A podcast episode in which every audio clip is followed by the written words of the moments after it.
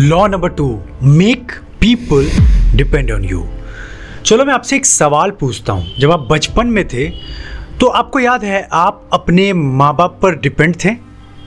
कोई भी छोटी छोटी इच्छाएँ पूरी करनी हो, कहीं भी जाना हो, कोई भी सिक्योरिटी पर्पस हो, आप अपने माँ बाप पर डिपेंड थे। या फिर पढ़ाई की बात कर ले तो आप अपने शिक्षक के ऊपर, अपने टीचर्स के ऊपर, अपने मेंटर्स के ऊपर बहुत ज़्यादा डिपेंड थे।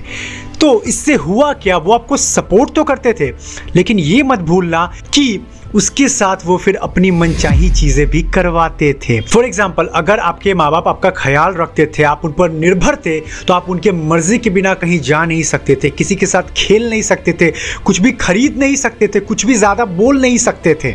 इसका मतलब कहीं ना कहीं आप अपने माँ बाप के खिलाफ नहीं जा सकते थे। सिमिलरली शिक्षक, अगर वो बोले कि ये होमवर्क करके आना है, ये चीज़ करके आओ तो आप मना नहीं कर सकते थे, क्योंकि आप जानते थे कि उनके बिना मुझे शिक्षा नहीं मिल पाएगी। सो आपको उनकी बात माननी पड़ती थी। और यही ये पावर का लॉ कहता है कि लोगों को अपने ऊपर निर्भर करना सीखे। और कभी भी पावर के डायनामिक्स में ये चीज़ मत भूलना। आपको लगता होगा कि नहीं, मैं लोगों को सेल्फ डिपेंडेंट बना दूँगा, वो बन जाए, अच्छी बात है।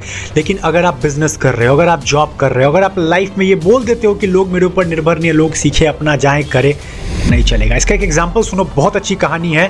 दो घोड़े की कहानी है। एक घोड़ा बहुत मेहनती रहता है, एक घोड़ा कामचोर रहता है। तो ये देखता है उसका मालिक की जो पहला घोड़ा है वो बहुत मेहनत कर रहा है। तो वो क्या करता है कि जो दूसरा घोड़ा होता है उसका सामान भी उतार कर पहले वाले घोड़े के ऊपर लाद देता और दूसरे वाला घोड़ा बोलता है कि देखो देखो, तुम तो इतना मेहनत करते हो, तुमको फ़ायदा क्या मिल रहा है? तुम्हारे ऊपर तो बहुत सारे वज़न डाल दिया गया और मैं अब आराम से चल सकता हूँ।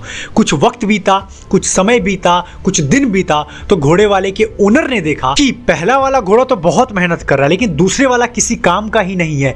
तो जो सामान मेरा खाने पिलाने में दूसरे वाले घोड़े को जा रहा है। वो खाने पीने का सामान अगर मैं पहले वाले को खिलाऊं तो, तो पहला वाला ज़्यादा अच्छा रिज़ल्ट भी देगा और दूसरे वाले का कोई काम भी नहीं है। तो कुछ दिन बीतने के बाद उसने सोचा कि दूसरे वाला घोड़ा मेरे काम का नहीं है। चलो एटलीस्ट इसको मरवा देते हैं। इसकी चमड़ी मेरे काम आ जाएगी। ऐसे ही होता है। आपको लगेगा बहुत स्वीट हो लेकिन जब तक लोगों को डिपेंड नहीं करोगे ना यही गलती होने वाली अगर आपने निकोलो मेक्यावेली का नाम सुना है जिन्होंने बहुत अमेजिंग किताब द प्रिंस लिखी है उसमें उन्होंने साफ़ कहा है किसी भी लीडर से ये ज़्यादा ज़रूरत है कि लोग उससे डरे, ना कि उससे प्रेम करे। तो समरी में यही कहूँगा, चाहे आपका पर्सनल लाइफ है, चाहे प्रोफेशनल लाइफ है, चाहे कैसा भी लाइफ हो, लोगों को हमेशा कुछ ऐसा चीज़ छोड़ो जिसकी वजह से वो तुमसे जुड़े रहना चाहते हैं। और आपको मानना पड़ेगा कि हम इंसान स्वार्थी तो हैं। सबको अवेयर करो जो ये 48 लॉ ऑफ़ सीरीज़ चल रहा है, ताकि सब लोग इसका पूरा फ़ायदा उठा सके। सब्सक्राइब करना मत भूलना, ताकि ये वीडियो सीरीज़ जो बहुत पावरफुल है मिस ना करो। चलो फिर मिलते हैं लॉ नंबर थ्री के साथ। तब तक कमेंट में बताओ कैसा लगा और सजेशन है, कुछ बताना चाहते हो